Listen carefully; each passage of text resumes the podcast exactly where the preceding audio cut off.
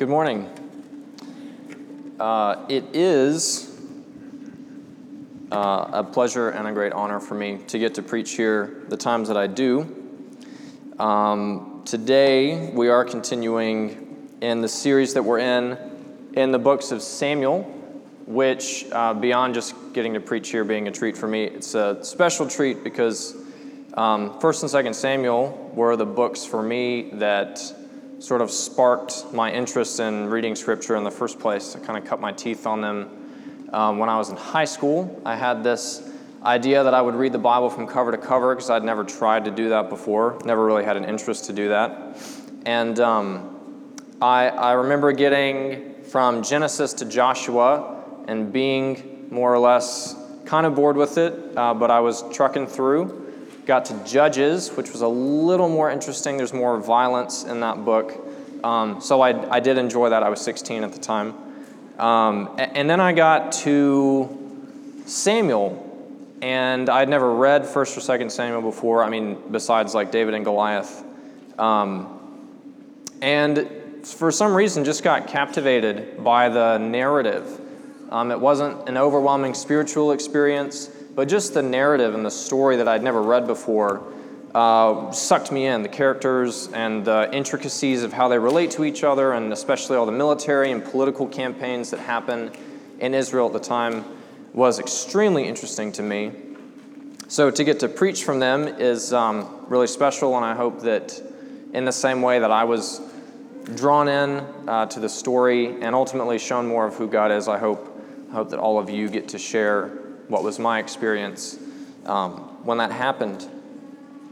So, to, to recap from last Sunday, if you missed it, or just to, to have us all on the same page, um, last Sunday we read from 1 Samuel chapter 4, where the nation of Israel is engaged in a battle with their arch enemies, the Philistines, and uh, the odds are looking not so good for Israel, and so they come up with this plan to go and get the Ark of the Covenant, which, if you remember, is this elaborately decorated golden chest that God gave to Israel uh, to be a, a symbol uh, of his presence and his covenant with them. So they go and get the Ark of the Covenant and they say, Oh, let's bring it to our camp, let's have it near the battle, and then God will fight for us and we'll win. So they do that and they get really bold and excited at their prospects and they're confident. And then the Philistines sweep in and just beat them as if they didn't even have the ark there. Um, thousands of Israelite soldiers get killed that day. It's a really terrible loss. And then, in addition to all the people that they lose, uh, the ark itself gets stolen by the Philistines as part of their spoils of battle. They come in and they take everything and they grab the chest and they take it away. And then also, on top of that, uh, there's a man named Eli who has been the head priest over Israel for many years. And his two sons were at the battle. They were killed in the battle. And then, when Eli gets the news that, first of all, the nation lost the battle to the enemies, Second, both of your sons were killed. And third, the ark of God's covenant, which he specially gave to Israel, has been taken by the enemy. He reacts really suddenly and he falls out of his chair, breaks his neck, and, is, and uh, Eli dies also. So it is a really awful story, really awful day. And the, the in between events from last Sunday to this Sunday is that the Philistines, they have the ark, they take it back to their um, settlement, and they put it in the temple of their God, which, of course, to God is, is a mistreatment of his, of his um, ark because they're putting the God of Israel on the same level as the Philistines' God by putting them in the same temple. And so God judges the Philistines. He sends sickness among them as a judgment for mistreating his ark. Uh, so the Philistines kind of wise up and they say, We should get rid of this thing because this all started happening when we brought the ark into the temple. So, to rid themselves of God's judgment, they put the ark on a wagon and they send it back to Israel to get it away from them because it's causing them to be judged. So, the wagon goes back to Israel. the Israelites get the Ark of the Covenant and they keep it at a town called Kiriath Jearim. And so that's where we are today. So, with that context in mind, uh, we're going to read 1 Samuel chapter 7, verses 2 through 17. It was a long time, 20 years in all, that the ark remained at Kiriath Jearim, and all the people of Israel mourned and sought after the Lord. And Samuel said to the whole house of Israel, If you are returning to the Lord with all your hearts, then rid yourselves of the foreign gods and the Ashtoreths, and commit yourselves to the Lord, and serve him only, and he will deliver you out of the hand of the Philistines. So the Israelites put away their Baals and Ashtoreths, and they served the Lord only. Then Samuel said, Assemble all Israel at Mizpah and I will intercede with the Lord for you.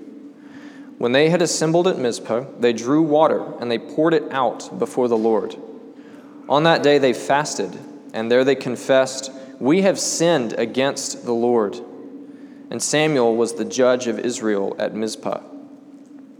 When the Philistines heard that Israel had assembled at Mizpah, the rulers of the Philistines came up to attack them. And when the Israelites heard of it, they were afraid because of the Philistines.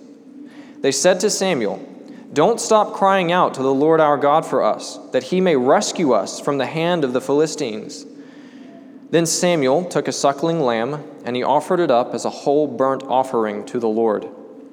He cried out to the Lord on Israel's behalf, and the Lord answered him. While Samuel was sacrificing the burnt offering, the Philistines drew near to engage Israel in battle.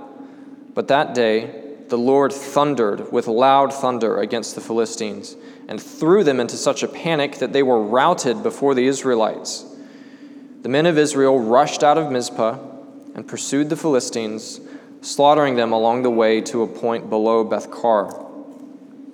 Then Samuel took a stone and he set it up between Mizpah and Shen he named it Ebenezer, saying, Thus far has the Lord helped us.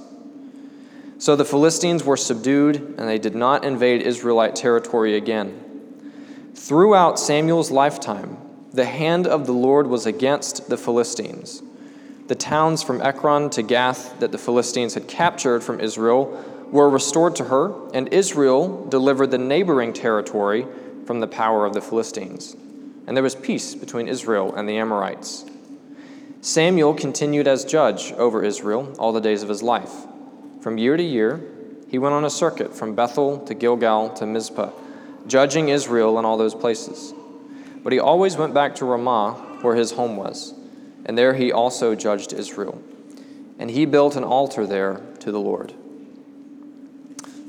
Let's pray over the reading of God's word.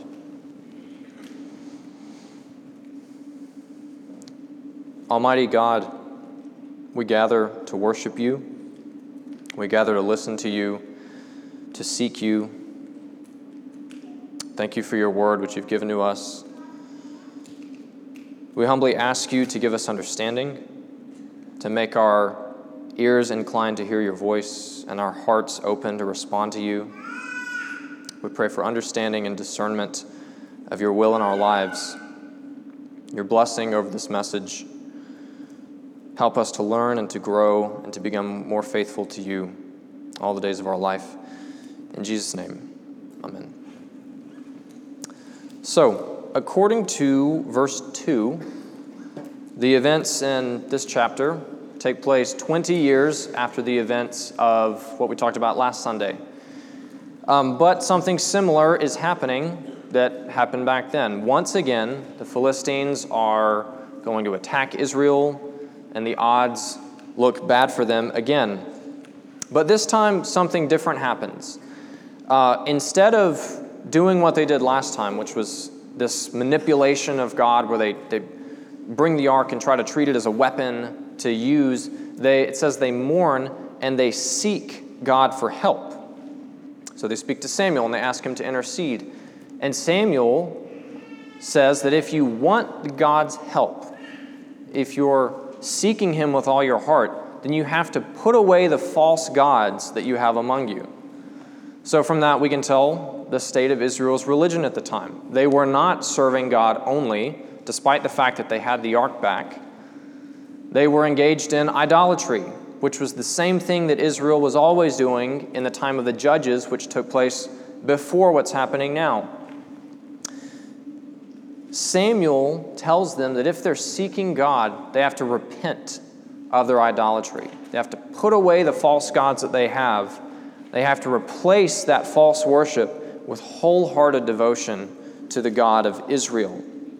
It's repentance that must take place before they're able to seek God. So they do what Samuel says. They, they gather together, they do this sort of ritual action uh, where they, they take water and they pour it out on the ground. We're not exactly sure the significance of it, but it's clear that it's related to their corporate repentance. They confess their sin openly and acknowledge it to God. And then they do what Samuel said they throw away the idols and they start serving the Lord alone. Their, their confession is accompanied by a change of action. It's not just an acknowledgement of what they were doing, but replacing that wrong action with the right action. Then Samuel intercedes for them, asks God to answer him and to protect Israel, and God does just that. Finally, the arch enemies of Israel, the Philistines, get defeated because God enables Israel to go out while the Philistines are panicked, confused, and they defeat them in battle. Then, after their victory, Samuel does something very important. He takes a rock, I don't know really how big it was, but he takes a rock big enough to serve as a memorial, and he sets it up at the place where the battle was won. And he names it Ebenezer. I don't think he had Christmas in mind. Ebenezer Scrooge. All right. Uh, he calls the rock Ebenezer which, uh, if your Bible has footnotes like mine does, um, it will tell you that the word Ebenezer means stone of help. So Samuel takes this rock and he names it the stone of help, and he puts it up and he says, Thus far has the Lord helped us. Something interesting about this story and the one from last Sunday is that uh, the battle 20 years previously, where they lost, also takes place at a location called Ebenezer. But this time, the outcome is very different from that time. The Israelites do things better. Uh, they get their devotion to God in order, they confess their sin, and they seek God to help them rather than trying to force Him to do what they want Him to do. And when they seek God for help, Samuel's answer is to tell them to repent. And for us, a lot of times today, I think we have the idea that repentance means feeling guilty. We come away with this idea where we hear somebody saying, Oh, you know, I need to repent of this. And we think that means I need to feel really bad about what I do. Because after all, God wants us to feel really bad about being really bad, right? But that's not, the answer to that's no. That is not the biblical image of repentance. The, the point of repentance is not to just feel really guilty for what we do. Repentance is a shifting of direction, turning away from one thing and facing the right thing. We see this process very clearly in the text, where in, uh, in verses 3 and 4, Samuel doesn't say, Okay, all of you now feel really bad, and then God's going to help. No, he says, If you're seeking God, put away the wrong things, throw your idols away, get rid of your false worship and replace that with service to the Lord alone. And so the people do that. They throw away their idols. God answers them. And in their newly reestablished devotion to God, they get to see the way that God works on their behalf, the way that God does something mighty for them.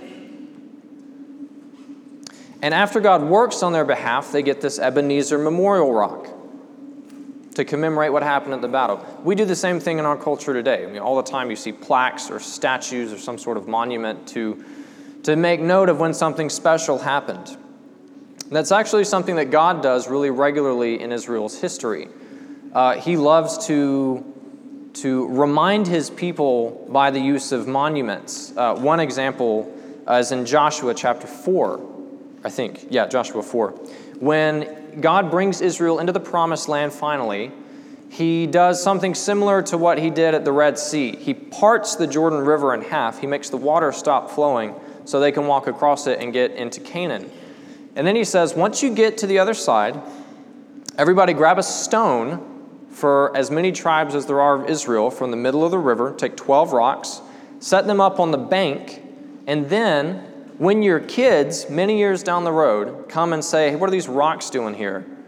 Tell them it's because the Lord enabled us to cross the Jordan River into the promised land. The rocks' purpose is to answer people's questions, especially their kids, about the work that God did on their behalf. In this narrative, Israel's repentance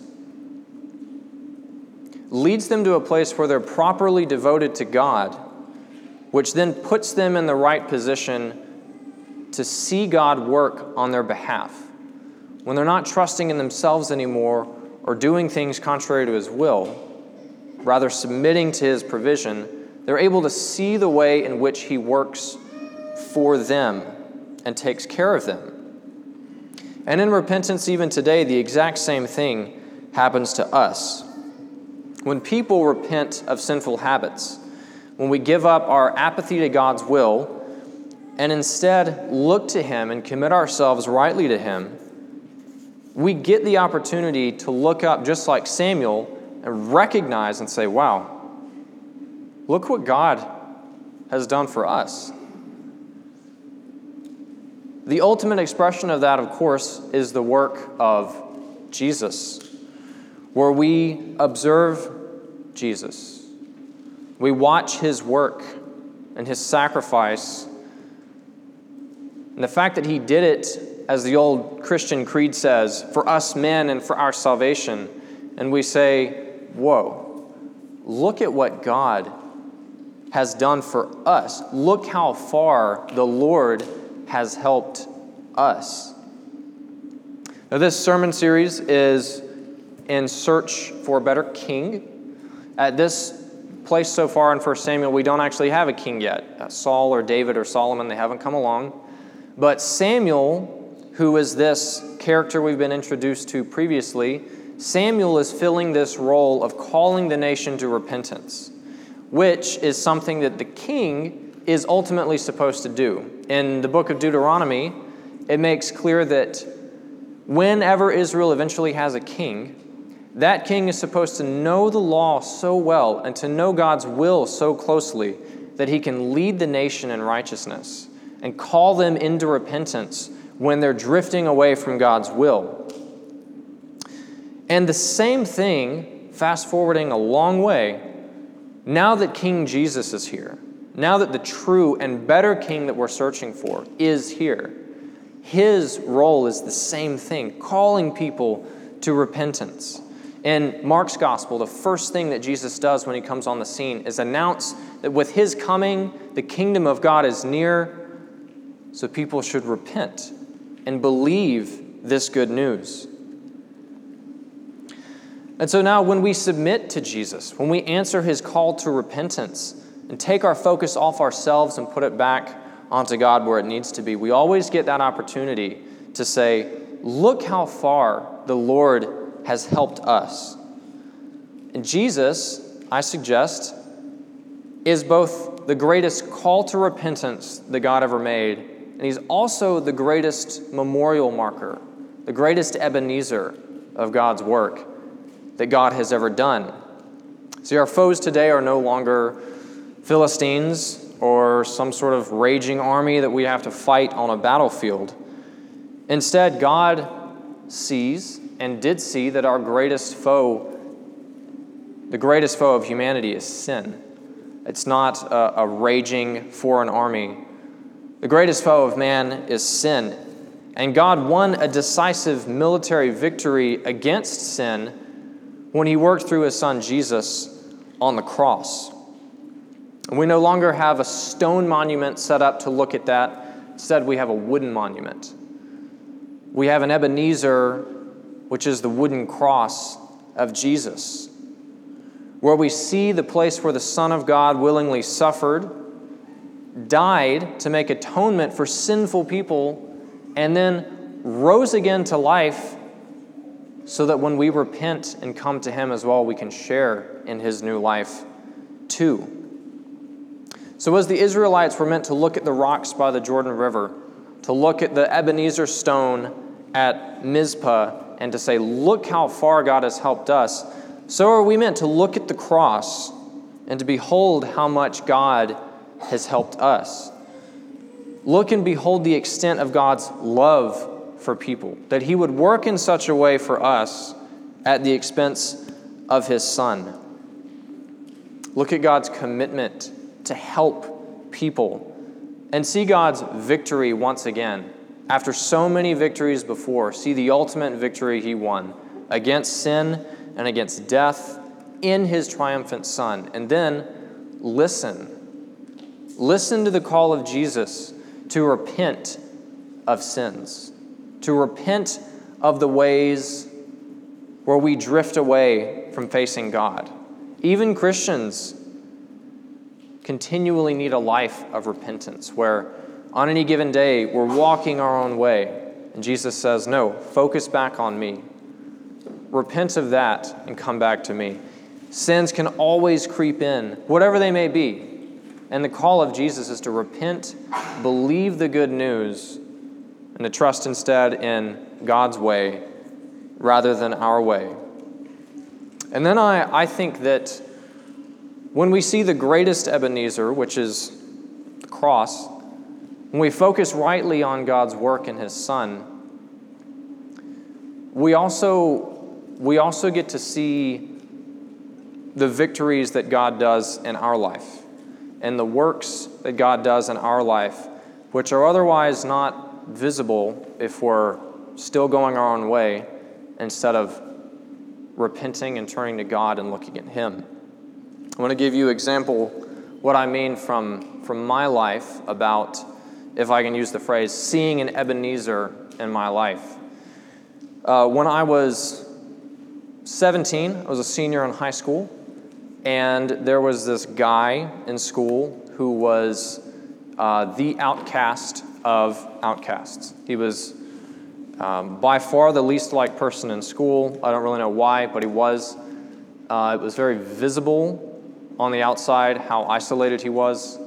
Um, and at one point, I was on my senior trip with the whole class, and uh, people were, were actively trying to make sure that he was not in anybody's group as we were doing the things we were doing on our trip. And I was doing the exact same thing. Uh, like I said at the beginning, when I was 16, I started sort of reading the Bible. It led me to this deepening of my faith, uh, where I claimed it more for myself, was growing an understanding of it and the demand that it made on my life. Uh, but here it was a year later, and I was, I was joining everybody else and pushing this guy away. Um, and his, his pain was obvious. Um, and on one day, uh, really suddenly, when I was trying to do what everybody else was and just like be comfortable and at ease and not be inconvenienced by this person, uh, I felt this, this tangible knot in my gut. Uh, and I, I, could not focus on anything else until I figured out what was going on with me. And I didn't hear an audible voice, I didn't have a light from heaven come down on me, but I knew what was going on was that I was, I was claiming God's name I was wearing the name of his son on me. But what I was doing was the complete opposite of what Jesus was doing. And I fought it. I didn't want to inconvenience me or even my friends by including this person, which seemed like something so simple to do. Um, but I didn't want to, and I was being just, just plain mean and selfish. Uh, and finally, for the rest of that day, this was happening to me. And I finally gave in and said, Fine, be nice to this guy. He can be our friend. He can hang out with us. And of course, I did. Um, and it ended up being really cool. It wasn't amazing or this big, like, triumphant moment, but it was really cool. And I ended up being friends with that guy for the rest of the year. And I'm not making myself look better here. I'm sharing my experience of, at the time, I could not see many ways in which God was changing me. I couldn't see sort of markers of His victory, of His work in my life. I was just sort of going along. After that moment, though, in retrospect, I could see that that was so out of character for me to do that. It was so different than what I wanted to do, what I'd planned to do. And I can see now the way in which God was working. God was defeating things in me that were not of Himself. He was calling me to repent of my selfishness. And I look back on that and I see that was that was the obvious thing that I wanted to do, but at the time I couldn't see it. I didn't want to be any better than I was. But now that I look back, I would never want to be the way I was before. I would never want to go my own way as I did at that time when I've already experienced God's way, seen the way He works, and seen how much better it was. So repentance, repentance in our lives is not it's not the call to hang our heads down and stare down in guilt all the time. In fact, it's the very opposite of that. Repentance is the opportunity to look up away from ourselves, away from things we're giving ourselves to, away from our apathy to God's will, and rather to behold God and who He is and the work that He's done on our behalf in Jesus to bring us to a place that we couldn't have been before. Gives us the chance to say, Thus far has the Lord brought us. Thus far has the Lord helped us. Repentance is about putting down everything that God says are bad. God says are bad for us and for the people around us and for the people we interact with. And instead, turning to face the cross to look at the love of God and the action of God and seeing the extent that He went to to bring us out of those things. Repentance stands as the call for Jesus today for everybody, even Christians who already come to Him. The life of repentance is essential to stay focused on God, to stay following Him, putting down things that creep into our lives, as Israel, they had the covenant, they knew God, but this, these things kept creeping into their lives and into their communities. And Samuel had to call them, even at that time, to put them away. And the same thing happens to us today. And the call of Jesus is always repent and believe the good news. To close, I want to read um, something Paul wrote about new life uh, new life that we have at the hands of God, which He provides for us. It's from Romans 6. What shall we say then?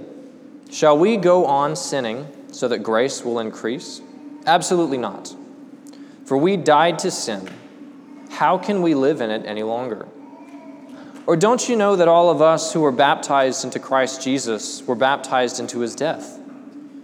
We were therefore buried with him through baptism into death, in order that just as Christ was raised from the dead through the glory of the Father, we also may live a new life. If we've been united with him like this in his death, we'll certainly also be united with him in his resurrection. For we know that our old self was crucified with him, so that the body of sin might be done away with that we should no longer be slaves to sin, because anyone who's died has been freed from sin. Now, if we died with Christ, we believe that we'll also live with him. For we know that since Christ was raised from the dead, he cannot die again. Death no longer has mastery over him. The death he died, he died to sin once for all, but the life he lives, he lives to God. In the same way, count yourselves dead to sin, but alive to God in Christ Jesus. Therefore, don't let sin reign in your mortal body so that you obey its evil desires. Don't offer the parts of your body to sin as instruments of wickedness, but rather offer yourselves to God as those who've been brought from death to life, and offer the parts of your body to Him as instruments of righteousness. For sin shall not be your master, because you're not under law, but under grace. Let's pray.